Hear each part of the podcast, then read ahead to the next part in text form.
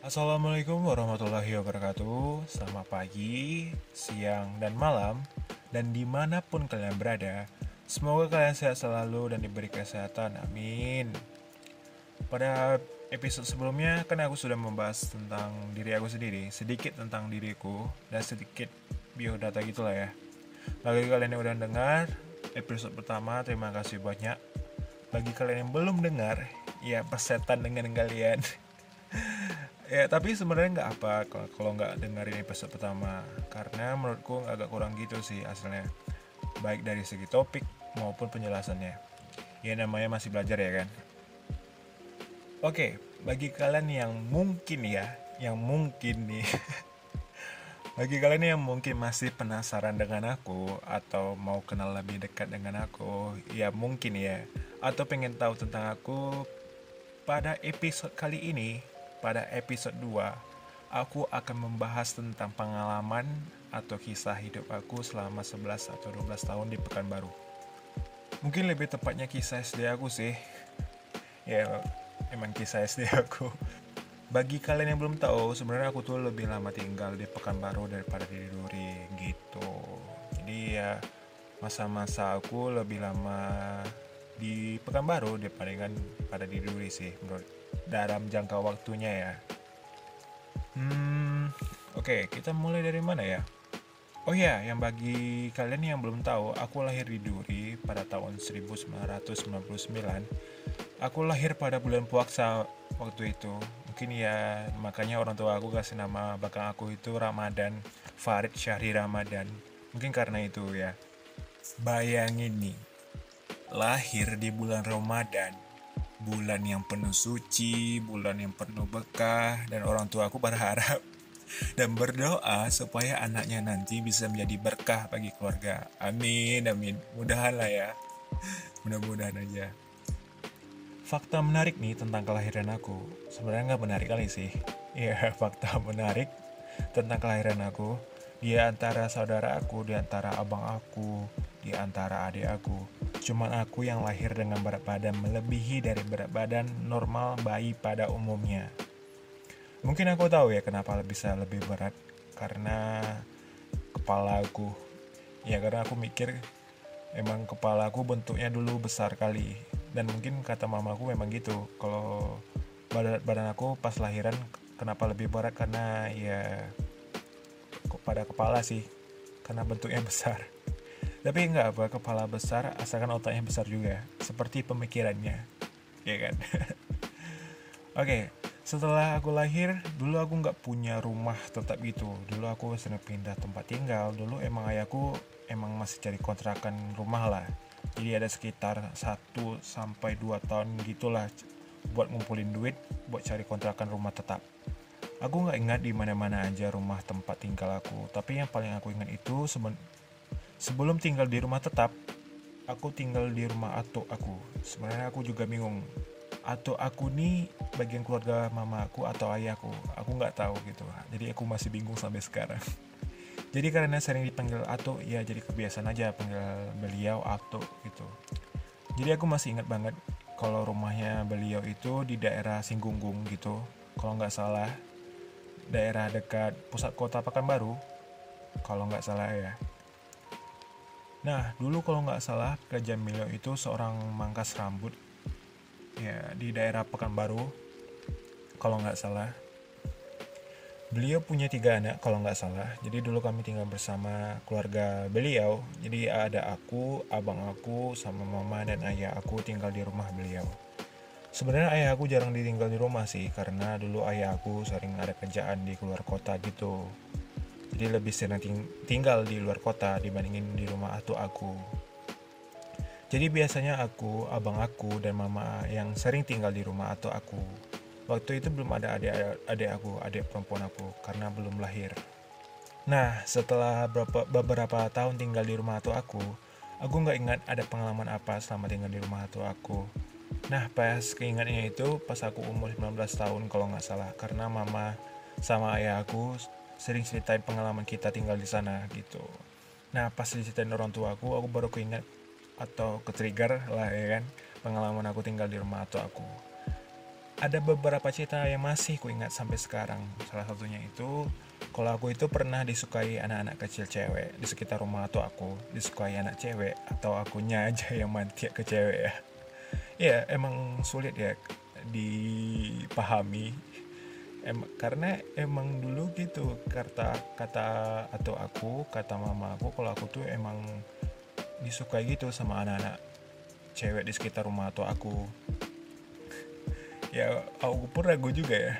Ya pokoknya gitulah. Jadi dulu aku sering main sama anak cewek dibandingin sama anak cowok waktu kecil. Ya karena anak cewek di sana kayak suka gitulah sama aku makanya aku sering main sama dia. Tapi emang iya sih almarhum kakek aku pernah cerita gitu ke aku. Kalau di sekitar rumah kakek aku dulu emang ada anak cewek gitu yang suka sama aku. Jadi ya mungkin emang gitu ya. Emang anaknya punya punya pesona kalau di depan cewek. Ya gitu. Aduh. Ya pesona atau pak caper kali ya. Dan pas cerita ini dikasih tahu ke aku aku pun kaget sebenarnya. Ternyata aku lupa kalau aku punya karisma kayak gitu nah cerita yang lainnya yang aku ingat itu kalau nggak salah nih ya cerita lainnya masih aku ingat kalau di rumah atu aku ternyata ada penunggunya alias hantunya gitu kata mama aku jadi dulu yang jadi dulu abang aku yang sensitif sama hantu gitu dibandingin aku Kata mamaku kalau abangku pernah ngobrol gitu sama hantu penunggu di rumah. Kalau nggak salah di ruangan dapur gitu. Kalau berdasarkan cerita mamaku ya. Jadi ngobrol gitu sama hantunya di rumah hantu aku. Katanya sih katanya sih gitu ya. Kurang tahu juga kejelasannya gimana. Karena yang ngalamin amin itu abang aku bukan aku. Selain pernah ngobrol, abangku pernah kekunci di kamar katanya kunci yang kunci itu hantunya yang pernah ngobrol sama dia waktu itu jadi dulu abangku panik panik sejadi-sejadinya dan nangis sekeras-kerasnya karena dia emang sendiri terkurung di di kamar tuh. Dan keluarga aku panik juga dan nyuruh abang aku coba buka kuncinya dari dalam gitu. Karena pas dibuka dari luar nggak bisa. Ya karena dulu pernah abangku kekunci kan terus sama mama dan nyuruh abangku buka kuncinya dari dalam. Dan abangku tuh panik dan nangis. Jadi kayak lama buka kuncinya dari dalam gitu. Setelah akhirnya alhamdulillah kebuka karena ya, kuncinya dibuka dari dalam gitu. Kok jadi orang gini ya? Kurang lebih itu aja sih yang ku ingat dari cerita mama aku selama aku tinggal di rumah tua aku. Gitu. Nah setelah berapa lama kemudian Akhirnya ayah dan mama aku nemu rumah yang pas untuk menetap tinggal. Rumahnya itu di daerah Panam ya, di Jalan Sukakarya kalau nggak salah. Nama perumahannya kalau nggak salah Geraha Rawabangun. Dan sekarang kayaknya udah ganti nama gitu perumahannya. Nggak tahu lah ya. Setelah udah pindahan dan tinggal di rumah tetap, nah mulai masuklah aku di sekolah dasar atau SD. Jadi bagi kalian yang belum tahu, aku nggak pernah merasakan yang namanya masa-masa TK, taman kanak-kanak atau apa pun itu. Jadi kalau cerita masa TK kalian di depan aku sebagai jangan kayak anjing kalian bikin iri aja. Jadi aku nggak ada bahan cerita tentang TK aku gitu. Ya, enggak, enggak, canda. Alasan aku nggak masuk TK dulu sebelum SD, kalau nggak salah aku tuh telat gitu masuk TK-nya. Jadi ya langsung pakai cheat cheat masuk SD aja gitu jadi langsung SD aja tembus gitu nah pas masuk kelas 1 SD aku masih ingat masih ingat kali kejadian pertama pas masuk SD jadi anak SD yang baru masuk disuruh masuk ke kelas gitu kan atau untuk pelajaran dasar gitu nggak pelajaran membaca menghitung gitu. Nah dulu pelajaran pertama yang dikeja diajarin di kelas aku tuh belajar menghitung. Berhitung kayak tambah tam, tambah kurang gitu. Nah, aku kan nggak ada basic tika ya, nggak ada basic yang hitung-hitung sederhana, nggak ada basic membaca. Jadi kayak, jadi pas lihat buku berhitungnya aku langsung nangis. langsung nangis jadi jadinya ngadu ke mama aku. Nah, kebetulan mama aku tuh nunggu di luar kelas dan ngeliat aku dari luar kelas. Jadi aku ngomong ke mama aku kayak gini sambil nangis. Ma, satu tambah satu berapa, Pak? terus terus mama aku jawab soal berhitungnya sambil bilang jangan nangis dek satu tambah satu dua gitu kan jadi emang gimana ya? Emang dulu emang nggak ada basic tika jadi ngelihat soal berhitung tuh pun langsung nangis dan nggak bisa baca juga waktu itu gitu. Gimana nggak ya kan kalian tahu kan gimana nggak nangis coba? Kalau emang nggak ada bas, uh, basic membaca nggak ada basic berhitung. Jadi kalau lihat soalnya bingung gitu terus nangis karena nggak bisa jawab. Jadi itu sih pengalaman SD kelas 1 waktu itu yang masih bekas diingatan ya masih membekas. Pada pengen aja lupa pengalaman kayak gitu pengalaman kayak gitu emang sampah sih tapi masih juga keingat sampai sekarang. Nah setelah masuk kelas 1 SD dan terus ke kelas 2 dan seterusnya di situlah mulai cerita sedihnya. Dimulai cerita sedihnya. Jadi gini selama SD aku nggak pernah ngerasain yang namanya merdeka ya. Nggak pernah merasain yang namanya berbebas di SD itu nggak pernah. Kenapa? Karena dari kelas 1 sampai kelas 6 aku selalu dibully dan ditindas.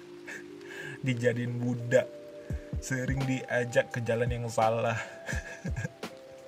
jadi dulu tuh aku orangnya selalu dibully gitu sama orangnya yang badannya lebih besar dan lebih baga atau berani ya daripada aku. Dan lebih parahnya aku pernah dijadiin tumbal dan budak. Dijadiin budak sama orang-orang di masa SD aku gitu. Dijadiin budak karena aku sering buatin tugas mereka ngasih duit. Ya emang gimana ya? Emang nggak ada beraninya dulu waktu SD aku jadi emang sering dibully gitu. Tapi ini ya sisi baiknya jadi budak oh ada sisi baiknya sih. Ya ini perspektif aku tentang budak ya. Jadi kalau orang yang aku sering kasih uang waktu itu selalu lindungin aku dari anak kelas lainnya yang suka jahatin aku gitu. Jadi aku sering kasih duit ke dia supaya supaya dia ngelindungin aku dari anak-anak jahat lainnya gitu. Pada dasarnya orangnya baik sih yang aku sering bayarkan dan sering kasih duit dan keseri, uh, sering buatin pernya sebenarnya namanya sebenarnya nama yang sering bully aku tuh dan selalu aku kasih duit itu Raju namanya. Sebenarnya nggak apa sih kalau aku kasih tahu namanya? Karena Raju ini udah lama nggak ada kontakkan sama aku gitu. Ya jadi amal lah ya. Ya nggak tahu juga sih. Tapi sebelumnya mohon maaf. Mungkin ya kalau Raju dengar ini ya kalau dengar ya. Kalau dengar Raju mohon maaf ya kalau aku ceritain ini ke orang-orang yang aku kenal. Tapi sebelumnya mohon maaf kalau Raju ini ya kalau denger ya. Tapi aku nggak berharap tidak mendengarkan ini ya. Semoga dia nggak mendengarkan podcast ini. Jadi sebenarnya Raju ini orangnya baik. Cuman dasarnya aja pemalas gitu terus bebal dan orangnya batu gitu dan Raju ini salah satu orang yang paling ditakuti di SD waktu waktu itu. Nah di atasnya Raju ini ada abangnya. Abangnya ini kayak beda umur cuman seangkatan gitu sama SD-nya gitu. Dan jadi Raju ini nomor 2 paling baga di SD aku. Ya Raju namanya gitu.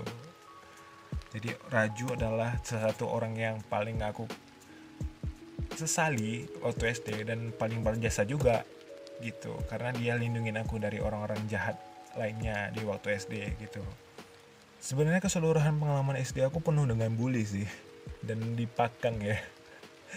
Dulu waktu SD aku nggak pernah merasakan namanya pacaran, PDKT-an atau cinta-cinta-cintaan gitulah ya. Ya ceritanya waktu itu SD aku ya gitu-gitu aja, dibully, dipakang, dijadiin budak dan segala macamnya. Ya cerita SD aku itu-gitu itu aja ceritanya. Ya kayak ya pada umumnya lah kejadian yang pernah terjadi pada anak SD pada umumnya. Kayak pernah berak berak di celana nonton orang kelahi nonton aja nggak ikut kelahi. Masuk parit muntah di sekolah dan lain-lainnya. Atau enggak ya atau cuma aku aja yang kayak gitu ya. Nggak tahu sih. Ya aku pengalaman aku kayak gitu aja waktu SD lebih memalukan. Ya gimana ya waktu dulu SD aku tuh orangnya emang penakut gitu pengecut penangis. Nah sering dapat nilai jelek juga gitu di semua pelajaran kecuali bahasa Inggris. Nah entah kenapa ya aku tuh dulu waktu SD suka kali namanya bahasa Inggris. Oke gini gini nih ya gini ya gini ya waktu SD aku tuh pernah dapat nilai bahasa Inggris tertinggi ketiga di seluruh anak kelas di SD aku dulu. Jadi aku dapat nilai tertinggi ketiga nih ya. Dari siswanya dulu berapa ya? Kurang lebih kayak 30-an gitu lah kalau nggak salah. Ya. Dari 30 dan aku paling tertinggi ketiga, bayangin. Sebenarnya nggak nggak bangga-bangga juga sih. Sebenarnya cuman ya meninggal lah ya gitu tapi selain pelajaran pelajaran bahasa Inggris kayak matem, IPA dan lain-lainnya ya dapat nilai 30, 40, 50, 60 gitu-gitu aja nilainya. Cuma bahasa Inggris aku aja yang selalu diunggulkan waktu itu, waktu SD. Oh ya, yeah, ada salah satu kejadian di kelas 6 SD yang masih ku ingat sampai sekarang. Jadi waktu itu waktu pas masanya UN ya, UN kelas 6 SD jadi aku pernah pas masuk ujian aku ke warnet dulu. Sebelum masuk ujian itu aku ke warnet. Bayangin orang-orang pada umumnya kalau mau un ya belajar atau apa sebelum ujian kan. Nah kalau aku aku mainnya ke warnet sama teman kelas aku. Main game PB waktu itu kalau nggak salah ya. Main game PB sebelum ujian un jadi pas untuk aku nggak belajar sama sekali makanya nilai nilai unagu tuh sangat bobrok kali sangat jelek kali. Nah pas selesai ujian pun aku pun pergi ke warnet juga. Dan sama teman kelas aku juga. Dan parahnya kami bukan main game main game atau buka Facebook atau apa pun itu ya. Tapi kami malah nonton bokep. Iya waktu selesai un kami nonton bokep. Bayangin nonton bokep habis ujian un waktu SD aku nggak pernah napa nggak pernah sekalipun nonton bokep. Jadi pas teman aku nonton bokep dipanggilnya aku Farid sinilah gitu kan. Sinilah kau tanya nah di situlah kami nonton bokep rame-rame di satu warnet. Nah pada pada saat itulah aku nonton bokep pertama kali dalam hidup aku. Bokep pertama aku waktu SD kelas 6 dulu waktu SD emang dasarnya kalau aku tuh pengecut ya jadi nggak ada pengalaman yang keren kayak kelahi kelahi gitu. Dapat nilai bagus juara nggak ada. Emang gitu dasarnya emang pengecut di SD emang nggak ada keren-kerennya gitu. Hmm, di luar sekolah banyak sih cerita yang menarik juga apalagi di rumah ya. Nah jadi di rumah aku rumah aku di yang di Pekan aku punya teman dan kebetulan dia tetangga aku namanya Irfan. Irfan biasa dipanggil Irfan sih. Jadi nggak apa sih kalau sebenarnya aku sebut nama dia di sini karena yang aku ceritain ini hal yang baik-baik aja kayaknya. Jadi namanya Irfan Irfan gitu. Nah Irfan ini adalah teman sejati aku dulu waktu SD teman sejati waktu zaman SD baik itu di sekolah maupun di rumah di rumah waktu ya waktu dulu. Karena dulu waktu zaman SD aku sering kali main sama dia sering kali menghabiskan waktu sama anak nih. Mulai dari main bola main warnet kena marah sama ortu sama kena marah juga sama mama mama kami waktu itu. Kena marah sama orang tua sih yang paling berkesan gitu. Jadi gini dulu kami itu emang mada emang emang gimana ya emang nakal aja orangnya jadi dulu waktu dulu kami sering kena marah sama emak kami karena kami sering main warnet dan rental PS dan kami itu nggak tahu waktu kalau main rental PS, warnet apa pun itu ya. Jadi kami dulu sering kena marah waktu itu. Nah, pernah nih satu kejadian saking parahnya nih kami main warnet atau rental PS kedua mama kami datangin langsung ke tempat rental PS-nya dengan tujuan untuk menjemput kami sambil marah-marah. Bayangin pak, bayangin sama kalian bagi kalian yang punya orang tua dari suku Minang, tahulah ya kan gimana kalau emak-emak orang Minang kalau marah gimana dasarnya.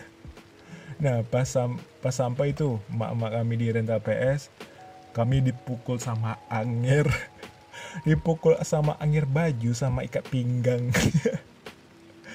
Habis dipukul terus kami langsung pulang gitu. Padahal waktu rental kami masih lama waktu itu. Jadi emang itulah kejadian parah waktu itu yang masih ku ingat sampai sekarang ada kejadian parah yang pernah aku alami waktu itu aku pernah disir juga dari rumah karena aku melalan tidak jelas dan pernah pakai duit untuk tugas sebenarnya mak aku ngasih duit aku untuk buat tugas gitu.